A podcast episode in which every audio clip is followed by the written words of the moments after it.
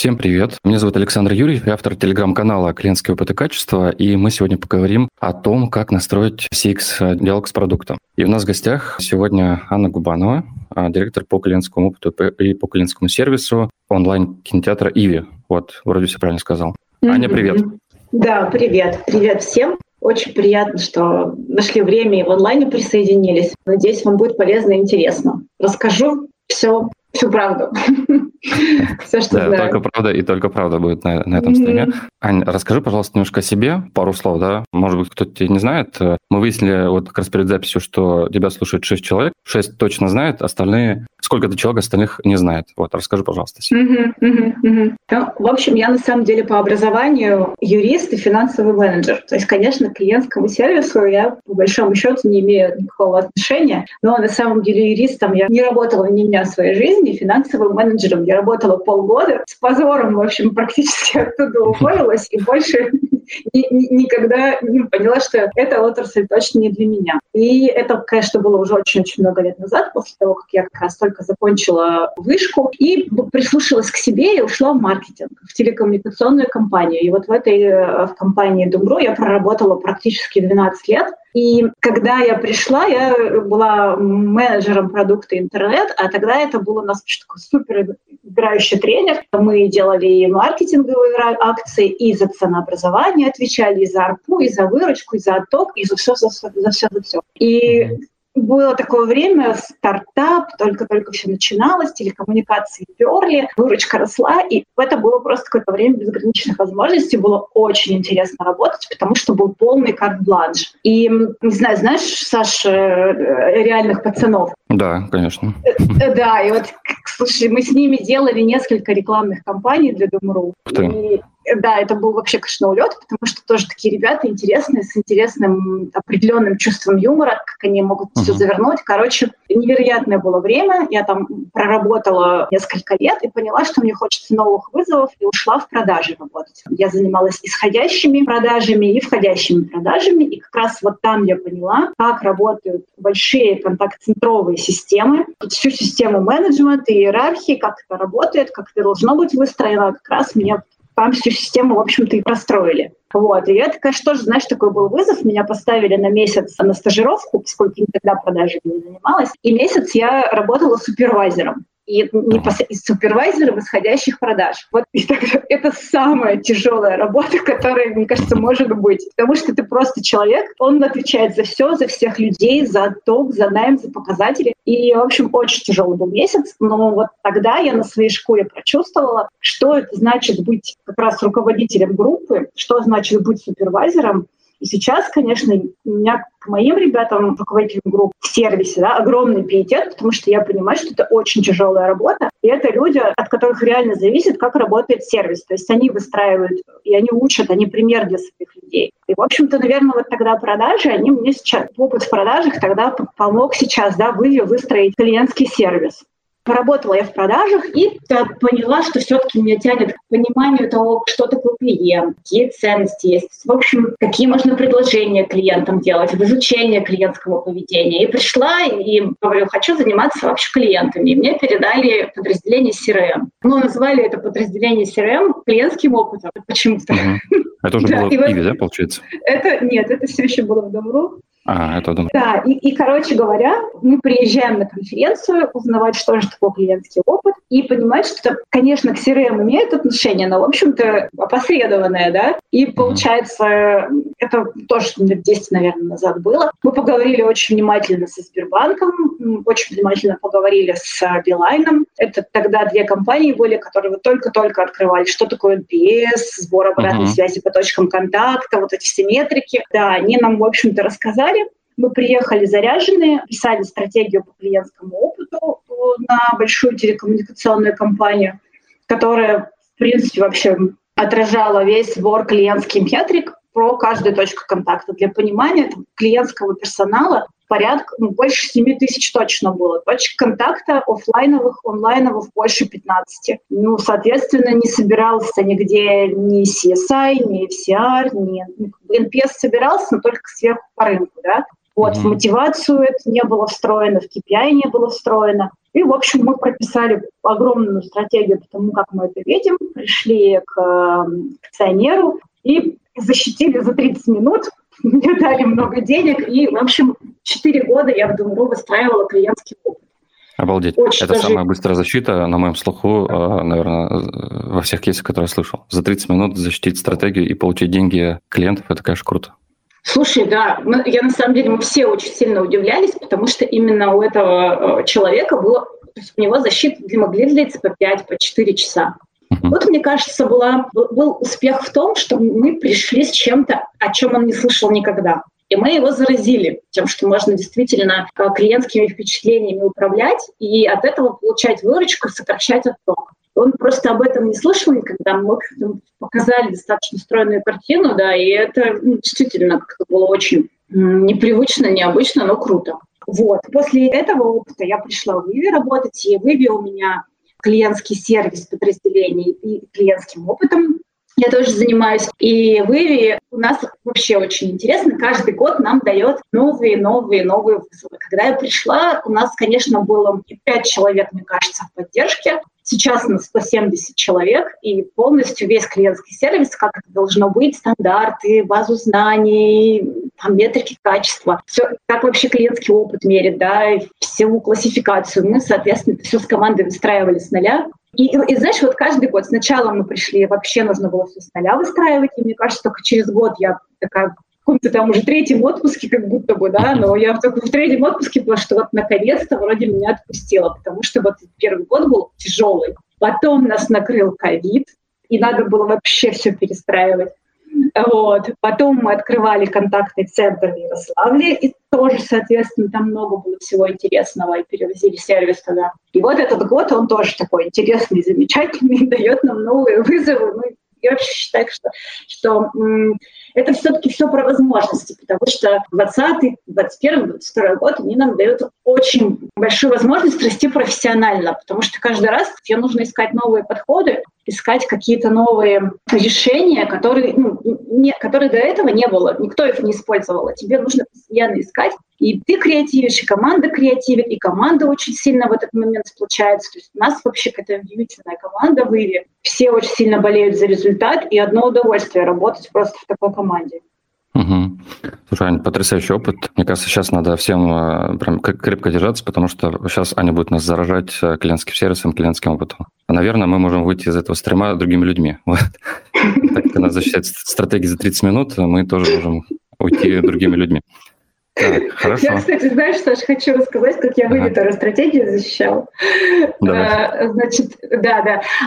Ну, обычно же, знаешь, как стратегии, там же все, значит, про KPI, значит, если мы говорим про стратегию клиентского сервиса, это, значит, SL сократить, фот сократить, и все вот как бы на цифрах, да. Uh-huh. А у меня была большая часть, которая касалась построения, как построить искренний сервис, как сделать так, чтобы как, как построить команду, как лидеров набрать, э, те, кто будет э, вовлечен в клиента, как сделать так, чтобы операторы реально работали, чтобы не потому что у них KPI, не потому что у них за, за спиной стоит там за сплеткой, да, супервайзер, uh-huh. что им правда хочется, ну, решить вопрос клиентский, просто они от этого удовольствие получают. Искренний подход, я это да? когда да, искренний подход, да, все, все правильно ты говоришь. Вот. И, и я пришла, когда Олег Туманов, это вот э, наш вообще SEO неизменный, он только в этом году нас покинул, в целом, например, uh-huh. основание компании, основатель компании. И Олег говорит, да-да-да-да, про все вот это.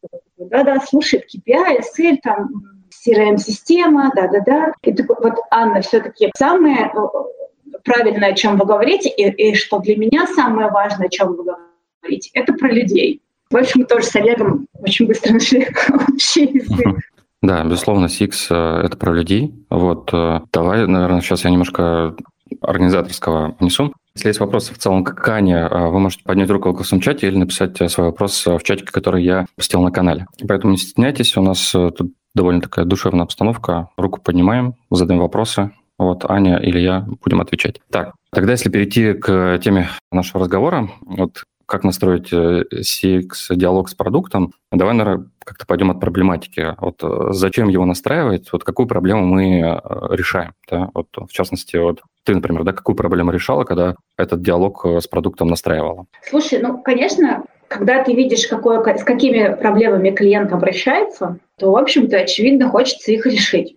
А если ты еще управляешь клиентским сервисом, то твоя здесь выгода, она двойная, потому что таким образом ты людей разгрузишь или перераспределишь этот людской ресурс в другое, более эффективное направление. Вот. Mm-hmm. И, ну, это, э, это, знаешь, такой базовый уровень. Другой уровень, он как раз вообще в целом касается того, почему мы говорим все о клиентском опыте и почему им важно заниматься. Потому что ну, какие-то базовые... Я вообще с теми вопросами, которые обращаются, которыми обращается клиент на линию, это вообще базовый гигиенический уровень. Да? Ну, то есть если мы разбираем клиентские боли, то если клиент вам звонит, а, да, особенно если это digital продукт, ну, значит, ну, очевидно, не так работает flow, это нужно поправить, это какой-то ну, must-have. И получается, если у тебя не может пройти какой-то flow, он уходит из продукта, а продукт, соответственно, недополучает денег. Ну, конверсии недополучает, недополучает денег. Как бы первый момент, да, и все-таки вот, наверное, если мы говорим там про NPS и про CSI, то условно оттуда можно какие-то находить инсайты, то, как, в какую сторону развивать продукт, и, и не то, как, и то, по моему мнению, да, что все-таки продуктолог и продукт-оунер, который понимает, как развивается продукт, смотрит бенчи, кейсы, рынок, он скорее даже лучше знает, чем клиент, какие фишки нужно делать в продукте для того, чтобы для клиента это было вау. Да? Клиент скорее он обозначает как раз те проблемы, с которыми нужно ну, их решать. Короче, такое, знаешь, вот все-таки я склоняюсь к тому, что это гигиенический уровень, какие-то базовые uh-huh. потребности, условно, да, мы решаем. Uh-huh. Да, окей. Понятно, что у продукта есть ну, какие-то свои приоритеты. Ну, прежде всего, конечно, продукт в основном смотрит на бизнесовые метрики. Как заработать, э, как там увеличить конверсию и все такое. Вот. Как вот все-таки а, наладить такое взаимодействие, чтобы и задачки клиента тоже к ним попадали, да, ну, задачки там CX, сервиса, чтобы про эту часть тоже не забывали. Тут, слушай, вопрос как бы такой, знаешь, с одной стороны, нужно выстроить четкий процесс, для того, чтобы э, обратная связь клиентская, она была систематизирована и абсолютно в понятном виде, в виде понятных кейсов продукт поступала. И прозрачному флоу шла в разработку, а дальше в прод. Это первый, это, знаешь, такой часть процессная. Другая часть, как это сделать, это коммуникационная, это коммуникация с самими людьми. Знаешь, как у меня, мне очень нравится выражение, из людей людей не вынешь. То есть какой бы ни был встроенный процесс, если ты не наладил взаимодействие с продуктом, по-человечески, да, опять мы про, про людей говорим, сегодня, мне кажется, много про, про людей говорим. Если ты по-человечески не настроил взаимодействие с продуктом, твои задачки тоже не будут двигаться. Знаешь, еще вот э, моя как бы, трансформация, наверное, видение того, как функция клиентского опыта должна распределяться, когда я работала в телекоме в Думру, у меня были конкретные менеджеры.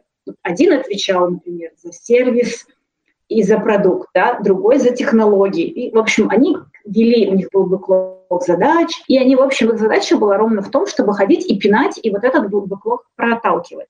То сейчас я, наверное, вижу это вообще ну, по-другому. Все-таки, если у тебя процесс настроен а сами люди, культура сама клиента ориентированная, то такие проталкивания, они, знаешь, как добро не, не причинить. Вот так вот я это скажу. То есть проталкивания, они не нужны. Это какая-то лишняя функция таких надзирателей. Если у тебя uh-huh. выстроен процесс, и ты приносишь реальные кейсы, то скорее уже продукт дальше сам поймет, что у тебя ну, как бы вставлять в свой бэклог, а что не вставлять. И эти контролеры, они какой-то излишний раздражающий фактор скорее здесь. Вот, uh-huh. поэтому, знаешь, хочется сначала, наверное, про процесс. Я могу рассказать, как он у нас выстроен. Вот, и про, про коммуникации, может, да, потом.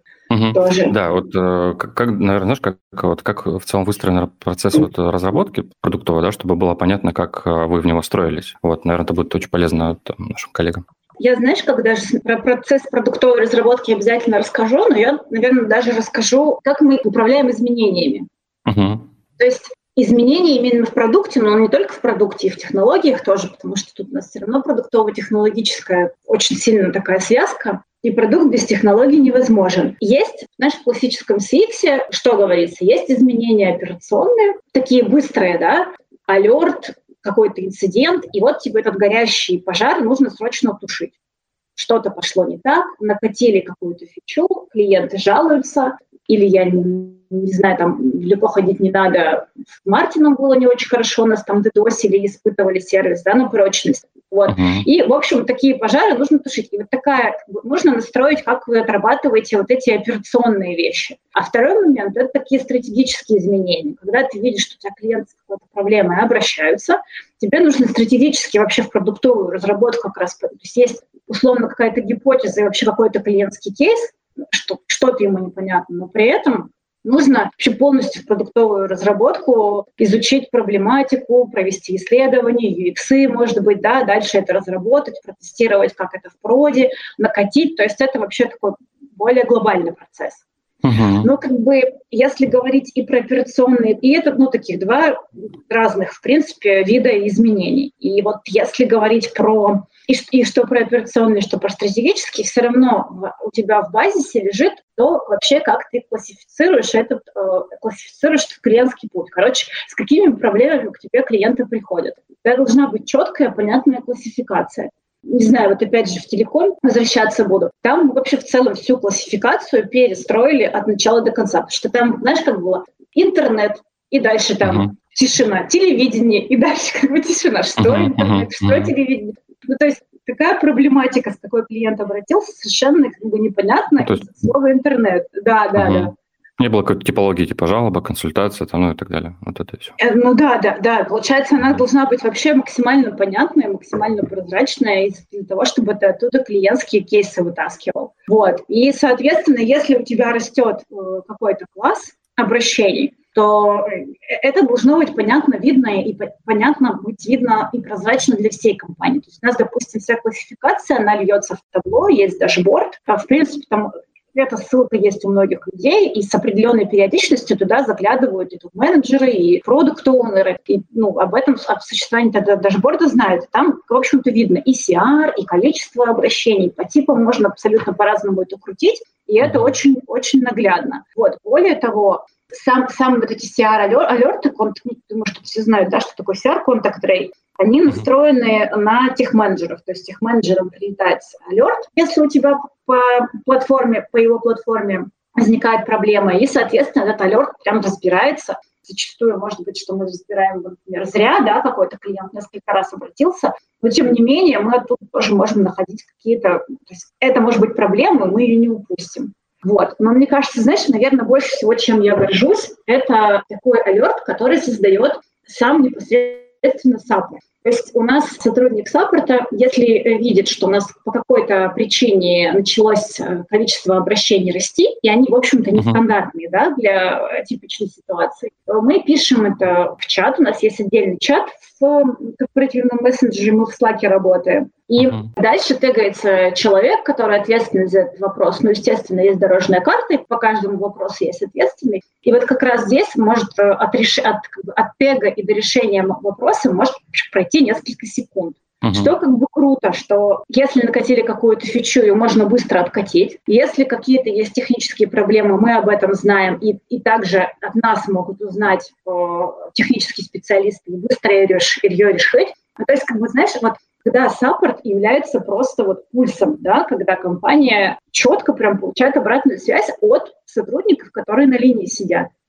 Угу. И ну, то есть, есть, получается, это же, да, извини, вот получается, да, что да, это да, такой да. некий процесс э, по там, работе с массовыми инцидентами, да, то есть вот когда есть какие-то пики, там, не характерные для там, необычные какие-то, да, так обычно пользователи не жалуются, тогда, соответственно, вот э, в каком-то общем пространстве вы ну, доносите это до стейкхолдеров, и они уже там быстро все это решают. Да, и они, и они быстро mm-hmm. это решают, да. То есть есть, понимаешь, как бы есть и да, вот это системные CR-алерты, есть дашборды, это все льется, но как бы тем не менее, вот это, знаешь, человеческий, человеческую историю никто не отменял. Сотрудник саппорта, сам, вот любой человек может, если он понимает, что это становится причина нетипичной или она становится массовой, он пишет, и дальше этот инцидент очень быстро разрешается. Очень быстро. Но причем, я как бы, знаешь, что еще хочу сказать? Что это возможно только если есть э, уважение у компании, у стейкхолдеров, у продукт-оунеров, у топ-менеджеров к саппорту, да, так и наоборот. То есть это такой взаимный процесс. Мы тоже его долго настраивали для того, чтобы у нас сотрудники писали ровно только компетентную информацию, для того, чтобы они не писали туда какой-то флут, непроверенную информацию, потому что таким образом уважение к тому, что ты пишешь в этом чате, оно ну, на нет стирается. И тогда это может превратиться ну, в такую помойку, не будут реагировать, да, ну, угу. мальчик, известная пословица, мальчик кричал «волки, волки», потом уже как бы волки пришли, никто не решил. А тут очень важно, то есть если человек пишет у нас из клиентского сервиса, это точно, к этому есть пиетет доверия, это точно, значит, проблематика есть, и дальше люди идут разбирать. Вот. И плюс, как бы в обратную сторону это очень круто работает, потому что ребята понимают, что они напишут, и это реально влияет на продукт. Дальше реально могут ну, как бы изменения идти. И получается, вот знаешь, такое взаимное обогащение. Да, прикольно. Слушай, пока мы да. далеко не ушли от э, массовых, тут вопрос э, в чатике от Станислава. А по каким критериям вы оцениваете массовые проблемы? Например, от одного из э, тысячи обратился, проблема единичная. Соответственно, приоритет низкий. Ну, то есть, какие, по сути, да, какие критерии да, для массовости? Когда ну, вот, вот эскалация включается? Да-да-да, вот на CR-алерты у нас настроено 15%, если на 15% он растет.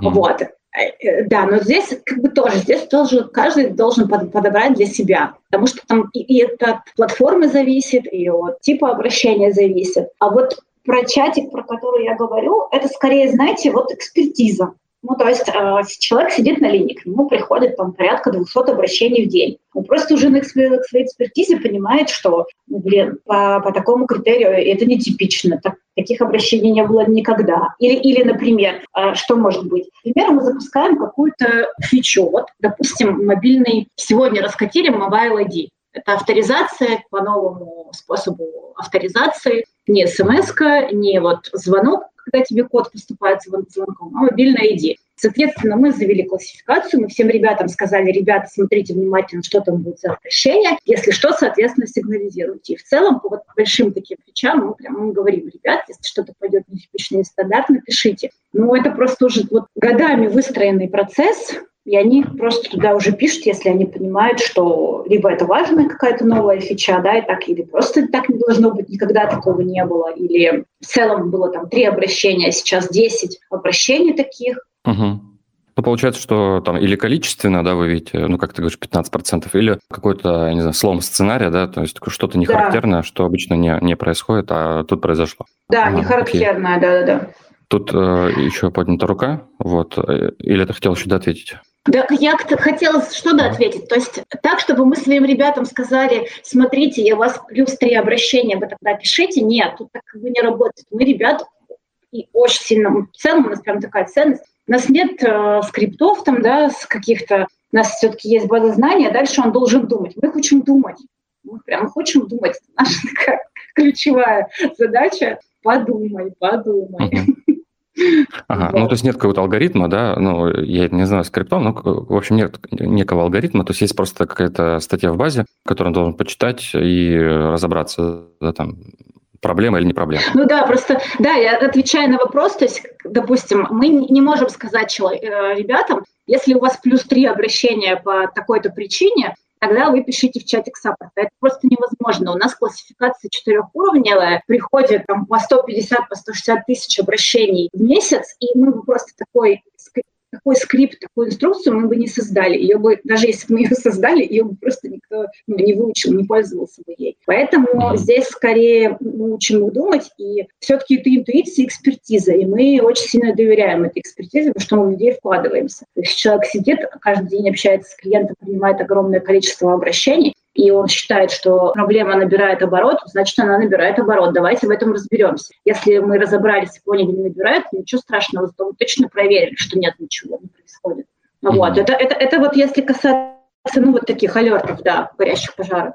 Да, окей, спасибо. Так, тут у нас рука от э, нашего постоянного слушателя Дмитрия Матуа. Дим, я тебя разблокировал. Спасибо большое, Анна. У меня вот такой вопрос относительно саппорта и взаимоотношений его с коммерческим блоком в целом. То есть это customer experience, customer, может быть, success, ну, все, что с этим связано. Сам выходец из э, саппорта и в том числе был э, релацирован, назовем так, в коммерческий блок. Как э, вот вопрос такой, каким образом вы как бы влияете, назовем это так, положительно на саппорт, чтобы они вот именно были клиентоориентированы, потому что у саппорта есть такая черта работать строго по регламентам, и э, условно, когда что-то не вкладывается в их ну, пул, так сказать, э, взаимодействия, они считают, что есть регламент, показывающий букву А, и по букве А мы будем работать. А вот то, что за этой буквой А стоит человек, назовем его буквой Б, они не видят и видеть не хотят. Раскройте секрет, как вы ну, общаетесь. Так что получается. Я, я поняла ваш вопрос. Это моя любимая, любимая тема на самом деле. Я действительно считаю, и мы людей берем именно таких, которые действительно хотят, во-первых, помогать человеку. Если мы, в чело... мы, если мы взяли сотрудника. Мы в него вложились, мы ему доверились. Следующим этапом, значит, мы его уважаем, этого сотрудника. И, соответственно, очень есть большой пиетет и уважение перед тем, что он делает и что он говорит. Поэтому его слова и его действия, да, которые он делает ну, в контексте да, этих алертов, которые, про которые мы говорили, но это может касаться любого. Они точно так же могут написать, там, не знаю, нам неудобно в системе что-то, да, или друзья, там у вас чат-бот не отрабатывает. Мы к этому прислушиваемся с большим вниманием к обратной связи. И люди это видят. То есть у нас в целом культура не безразличия. И когда люди видят, ну, в целом, да, так настроены, когда люди видят, что к их обратной связи не безразличны, то они, соответственно, начинают ей делиться.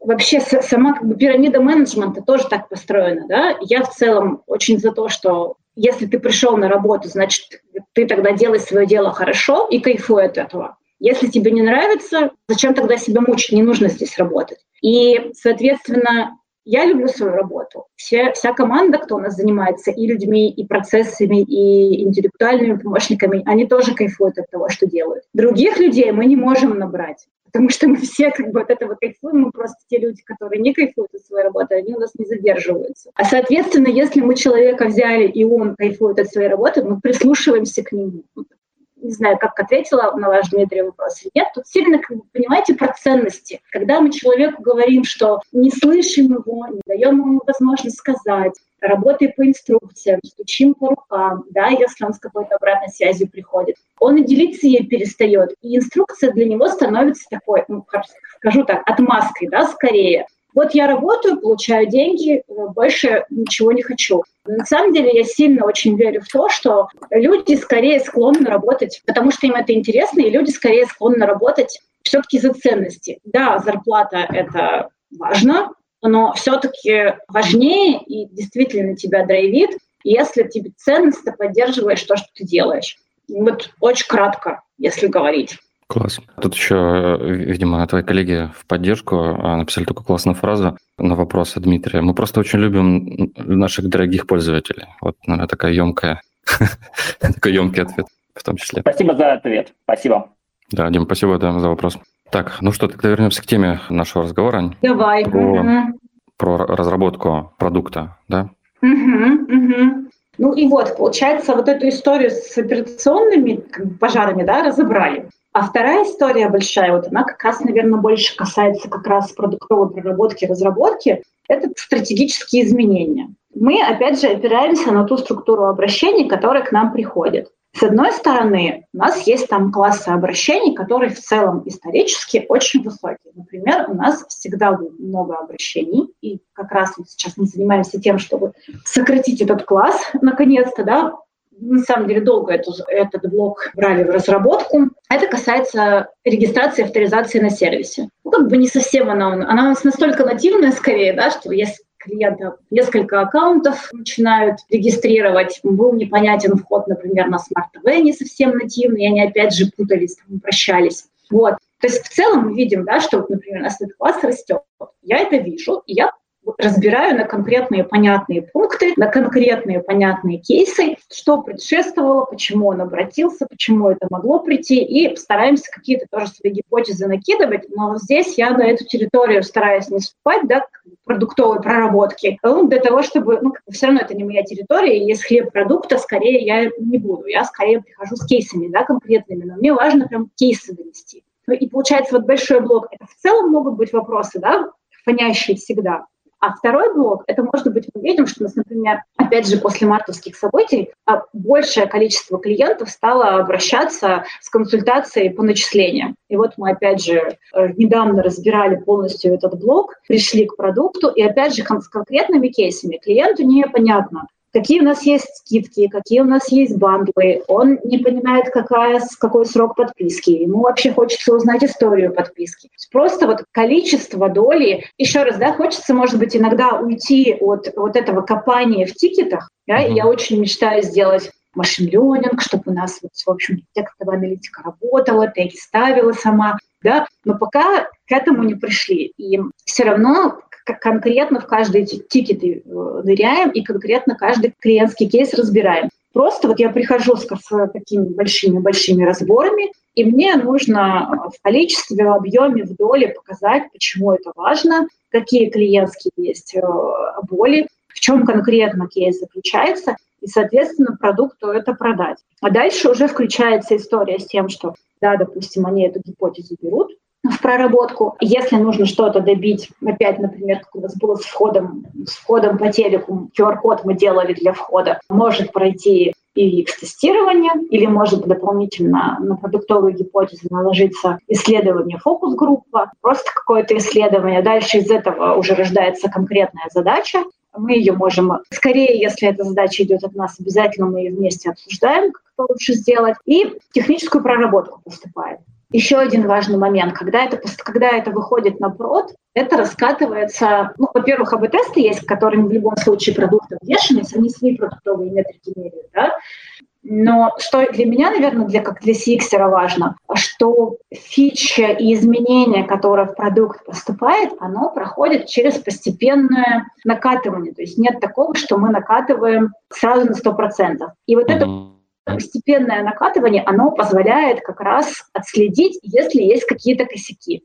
То есть как раз мы э, приходим и говорим, ребят, вот, например, Mobile ID да, запускается, смотрите, о всех проблемах сигнализируйте, делаем новый класс, смотрим, какие обращения были в этом новом классе. Наверное, даже, знаете, интереснее рассказать, мы запускали вообще в целом новый тариф, мобильную подписку, и, и очень внимательно разбирали, с какими обращениями первые клиенты обращаются, какие у них вопросы, передавали это в продукт. Продукт дальше тоже мог что-то поменять на этапе вот этого раската. Или, например, бывали случаи, когда вообще эту раскатку отменяли. То есть вот этот момент раскатывания фичи мы очень мэчим с, с обратной связью клиентской. Это тоже важно очень. Вот. Ну и опять же, если раскатилось на 100%, то тоже первое время очень сильно смотрим, как это, как это влияет, какой фидбэк клиентский есть по новой фиче. Угу. Ну, получается, что, кстати, очень похоже на какой-то Discovery, может, это есть Discovery у вас. Ну, то есть, э, по сути, вы ищете какие-то проблемные зоны, ну, или гипотезы из обращения, да, приносите в продукт, и дальше, соответственно, вместе прорабатываете какую-то фичу или какую-то доработку, давайте так это назовем, и дальше, соответственно, продукт уже с каким-то приоритетом, да, ее берет э, в работу. Угу. Вот, да, да, да, да. Да, ага. да, да, да, вот именно так. Класс. у меня а скорее... есть Да, да. Угу. Угу. Да, говори, есть какие-то метрики, которые, ну, есть такие, знаешь, совместные между вами и продуктом, чтобы, ну, условно мэчиться. Там, что, да, мы вроде там вместе идем, и все хорошо. Ну, не знаю, там, условно, NPS, еще что-то. Какая-то общая метрика, на которую вы вместе вот, смотрите. Слушай, честно сказать, наверное, нет. Наверное, нет, потому что вот эта история, да, конечно, мы, у нас, у меня ежедневные синки с продуктом, я им показываю обязательно CR, мы меряем CSI по точкам касания, тоже, в общем-то, все разбираем, какая удовлетворенность по каждой точке касания. Конечно, есть NPS, и NPS смотрим, но, наверное, все-таки продукт, он ориентирован больше на продуктовые метрики, да, uh-huh. и матч у нас случается скорее, ну, такой прям сильный успех, когда мы понимаем, что клиентский фидбэк продуктовый, то есть мы поправим в двух местах сразу. Вот тогда такая задача, она, конечно, с большей вероятностью попадает в продуктовую проработку. Тут как бы уж греха таить не буду, да. Uh-huh, uh-huh. И, и иллюзии какие-то. Мне, у меня скорее задача, знаешь, именно продать так это, чтобы это смечилось с, с конверсиями, с воронками, вот именно uh-huh, uh-huh. метриками. Вот так вот, да. То есть мы смотрим, но у нас, отвечу на твой вопрос, да, мы смотрим вместе на эти метрики, но так, чтобы у кого-то это было в мотивации, и мы поставили для себя цель и идем там, к такому-то CR, такого нет. Угу. Ну, смотреть вместе это уже, на самом деле, прям неплохо. Вот. Кто-то и не смотрит даже. Вот, мы, я так понимаю, плавно подступаемся к вопросу коммуникации, да, как правильно там, ну, в кавычках продать CX, да, в том числе продукту и каким-то LPR. Вот. Но перед этим давай я тебе озвучу вопросы, которые пришли в чат. Вот. Их несколько. Так, значит, по хронологии. Значит, Наталья спрашивает, какие обязательные обучения проходят у вас сотрудники первые полгода трудоустройства? Ну, тут непонятно, какие сотрудники, но, наверное, имеется в виду саппорт. Мы про саппорт говорили. У нас обучение 5 дней длится. Но мы его сейчас абсолютно перестроили, и, в принципе, с первого дня сотрудников в теорию, вникаем. То есть если мы, наверное, вначале больше такой сделали первые пять дней теоретический курс, а потом он выходит на линию, и как будто бы снова мы начинаем его обучать. Когда это поняли, с первого дня построили так процесс, что человек приходит, мы ему даем теорию, сразу же пускаем его в админку, в админке показываем, как это работает, разбираем кейсы, даем слушать звонки, и со второго дня он уже сидит с наставником практически на линии. То есть э, вот этот был барьер перехода из теории в практику, он у нас э, сейчас ну, по-другому выстроили процесс. Угу. Окей. Вот, пять, пять дней, а сейчас, знаешь, еще дополню. Пять дней – это, конечно, адаптация, но вот сам процесс коучинга и обучения построен следующим образом. То есть есть оценка качества, ну, как бы, да, ее никто не отменял, есть оценка качества, но оценку качества делает руководитель-супервайзер. Он слушает своих людей, он понимает, какого, какие у человека есть проблемные места. Э, у кого-то с эмпатией, кто-то, я не знаю, с просмотром видео не может разобраться, у кого-то с мержем аккаунтов проблемы могут быть. Он каждого своего сотрудника знает как облупленного. И дальше он же руководитель э, назначает с ним обратные связи, назначает с ним практикумы и его коучит. И его задача своего сотрудника довести до нужной оценки качества. Uh-huh, uh-huh. То есть такой процесс да. абсолютно непрерывный получается. Угу. Да, прикольно. Так, вопрос от Сергея. Как именно вы оформляете найденные запросы в продукт? Это просто раскатка идеи в реальном времени или весь цикл гипотеза, проверка, поиск решения, АБ-тестирование и так далее? Вообще Тут зависит... Вопрос...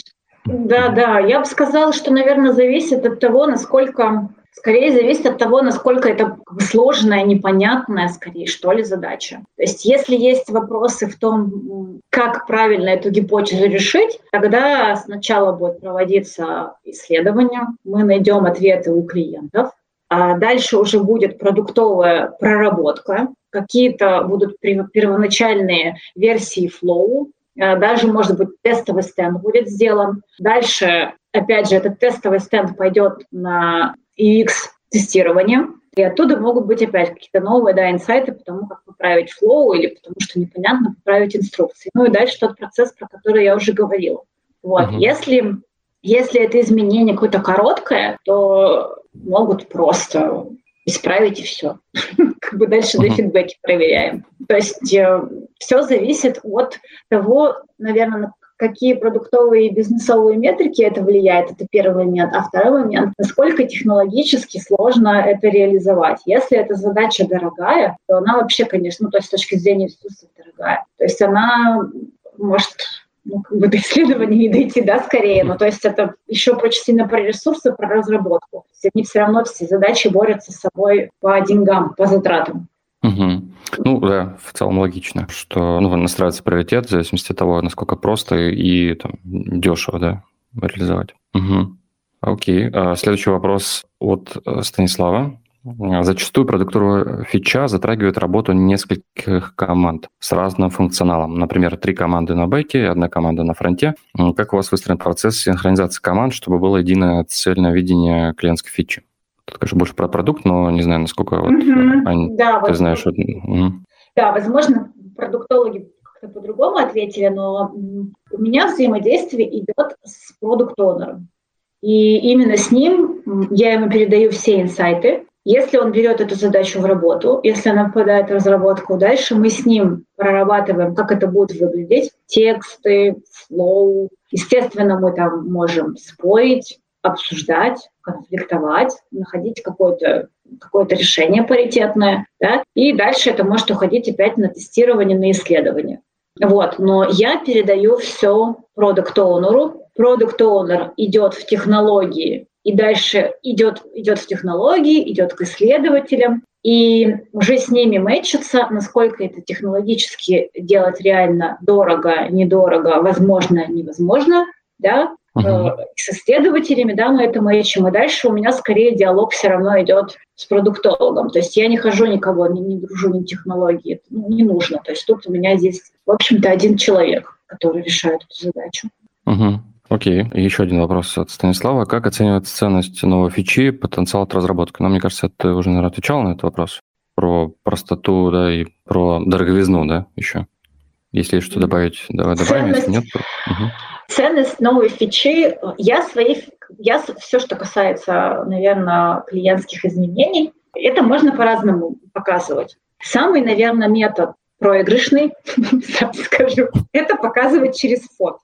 То есть если ты скажешь, придешь и скажешь, давайте, не знаю, поработаем с регистрацией, авторизацией, это сократит фот на 3 копейки, то скорее никто не пойдет, потому что разработка будет стоить дороже. Поэтому скорее мы меряем я стараюсь показывать, да, конкретных, э, если это можно, подходить через продуктовые метрики. То есть, допустим, если у нас была история со сложным входом на смартах, клиенты путались, то есть, прям скажу, да, словами, было профиль написано, они не понимали, куда войти, и мы просто слово профиль на Smart TV заменили на войти. И конверсия во вход и в, в авторизацию выросла, не скажу сейчас конкретно сколько, но выросла. Вот. Соответственно, это была достаточно простая проработка. На АБ-тесте показала, что конверсия выросла, и эту фичу быстро раскатили.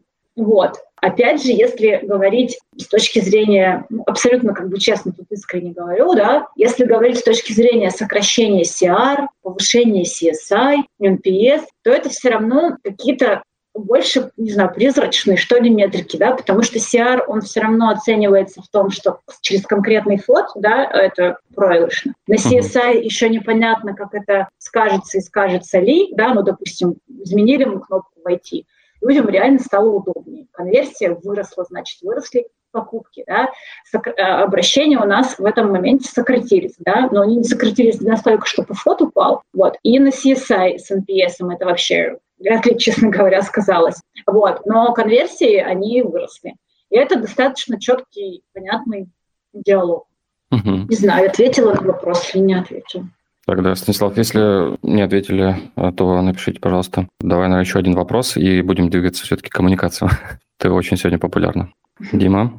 Да, в принципе, вопрос был у меня тоже в сторону, вот как у Станислава. Мне часто приходится общаться с продукт-оунерами, и вот такой вопрос. У вас продукт-оунер находится с вами недалеко или уже где-то далеко, в каком-то городе, предположим, и у него составлен roadmap на год, и как вы доносите необходимость молниеносно внести, допустим, вот эту кнопку, изменить ее на слово «войти», чтобы продукт оунер понял, он начинает, скорее всего, с той серии, что у меня уже roadmap составлен, ваша задача не вписывается. Вот как вы доказываете вот в этой ситуации?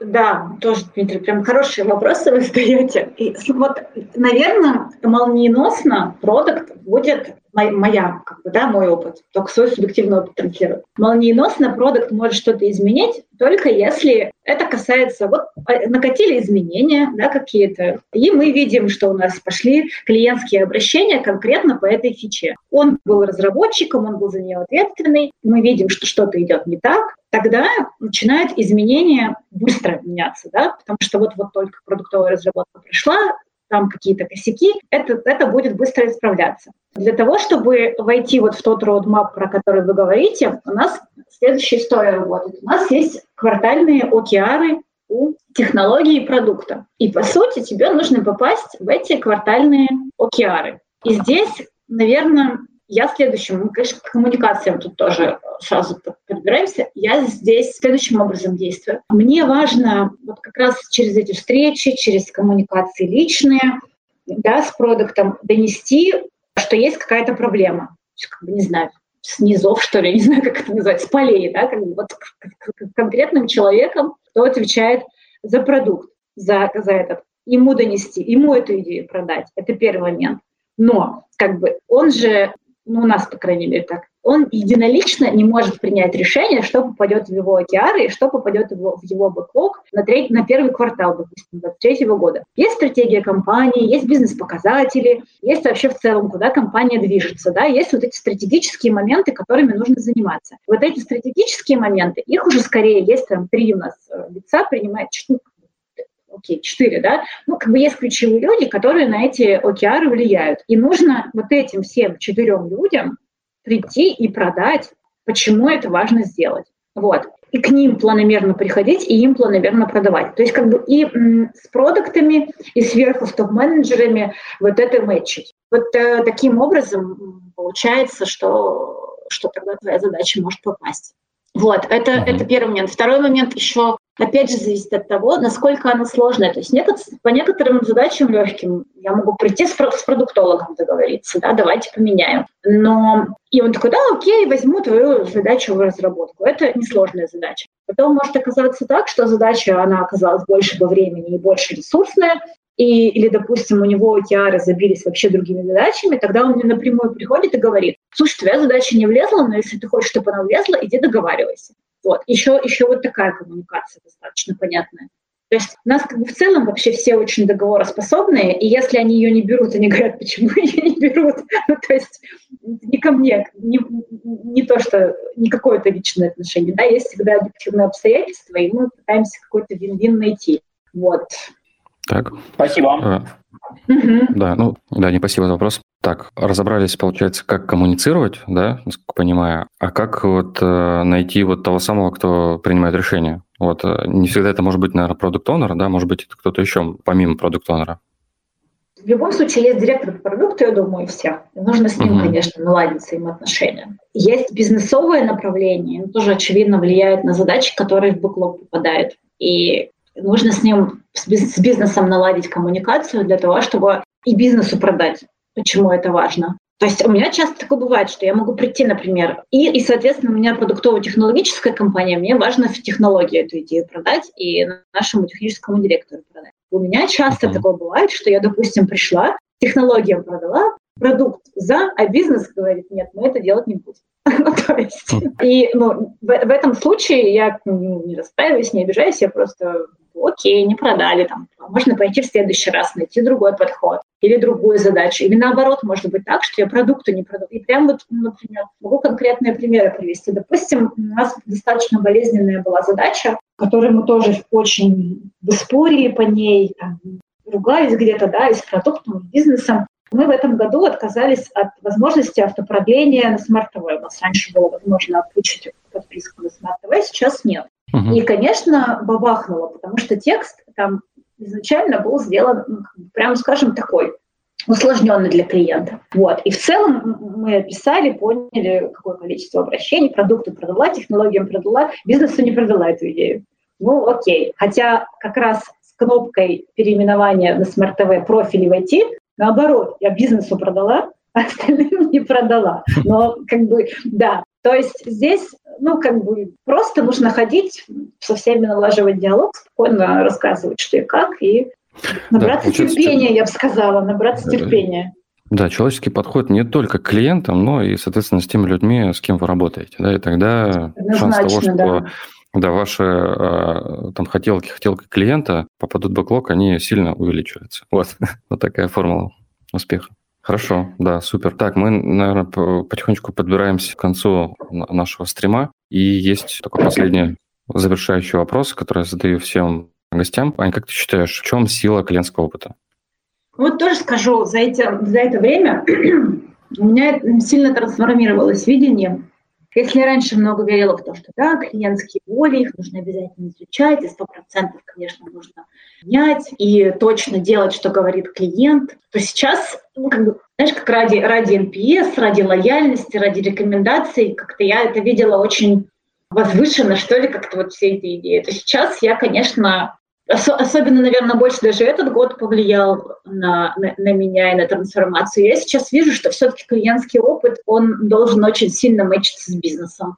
И все равно мы должны скорее вот этот находить паритет между тем, что мы для клиента делаем лучше, но и тем самым бизнесовые метрики улучшать. Ну, то есть, отвечая на вопрос, это, это, должно, быть, это должно быть э, в деньгах очевидно. Вот так вот я скажу. Может быть, это, знаешь, как бы не сильно, может быть, так не очень звучит.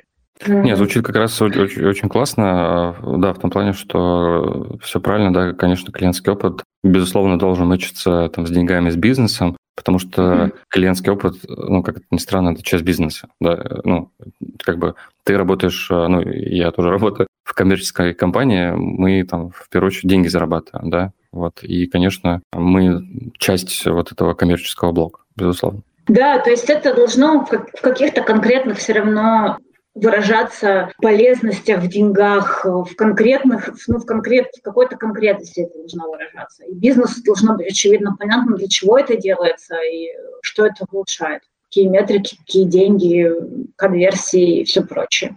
Скорее, угу. клиентский опыт, он бизнесу должен помогать. Угу. Хорошо, спасибо тебе большое. Так, у нас есть еще последний вопрос. Ты как готова еще ответить? Есть у тебя силы? Да.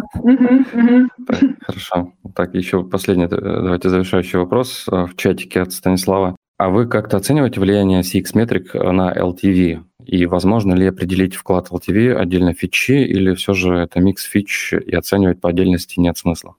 Да, такой, конечно, холиварный вопрос. По конкретной фиче это скорее, наверное, будут опять же, продуктовые метрики, да, было несколько подходов. У меня в телекоме был подход к тому, чтобы э, лояльность клиентскую э, все-таки оценить, насколько это в LTV дает прирост. И там действительно те клиенты, которые, у которых CSI э, был положительный, у них LTV был выше, и это было очевидно, мы это сделали. Вот в Иви тоже был подход с тем, что мы мэчили промоутеров и детракторов, и LTV было, естественно, у промоутеров, у промоутеров выше. Но так, чтобы мы это делали трек, трекали регулярно, такого нет. По конкретной фиче здесь тоже скорее продуктовые метрики отвечают, тоже лояльность в LTV не переводим.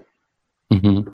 Хорошо, получается, на этом все. Аня, спасибо тебе большое, что пришла в гости. Было супер интересно, супер полезно. Я лично получил огромное удовольствие от э, стрима. Я уверен, что наш, наши слушатели и подписчики тоже. Вот, огромное тебе спасибо. Спасибо большое. Мне тоже было очень интересно, очень приятно. И правда надеюсь, что это будет полезно. Если у кого-то есть вопросы еще какие-то, пожалуйста, без проблем, задавайте, пишите. Я только рада пообщаться, обменяться опытом. Мне тоже очень, очень интересно, у кого все устроено. Супер, классно. Всем спасибо, всем хорошего вечера. Пока-пока. Пока. -пока. Пока.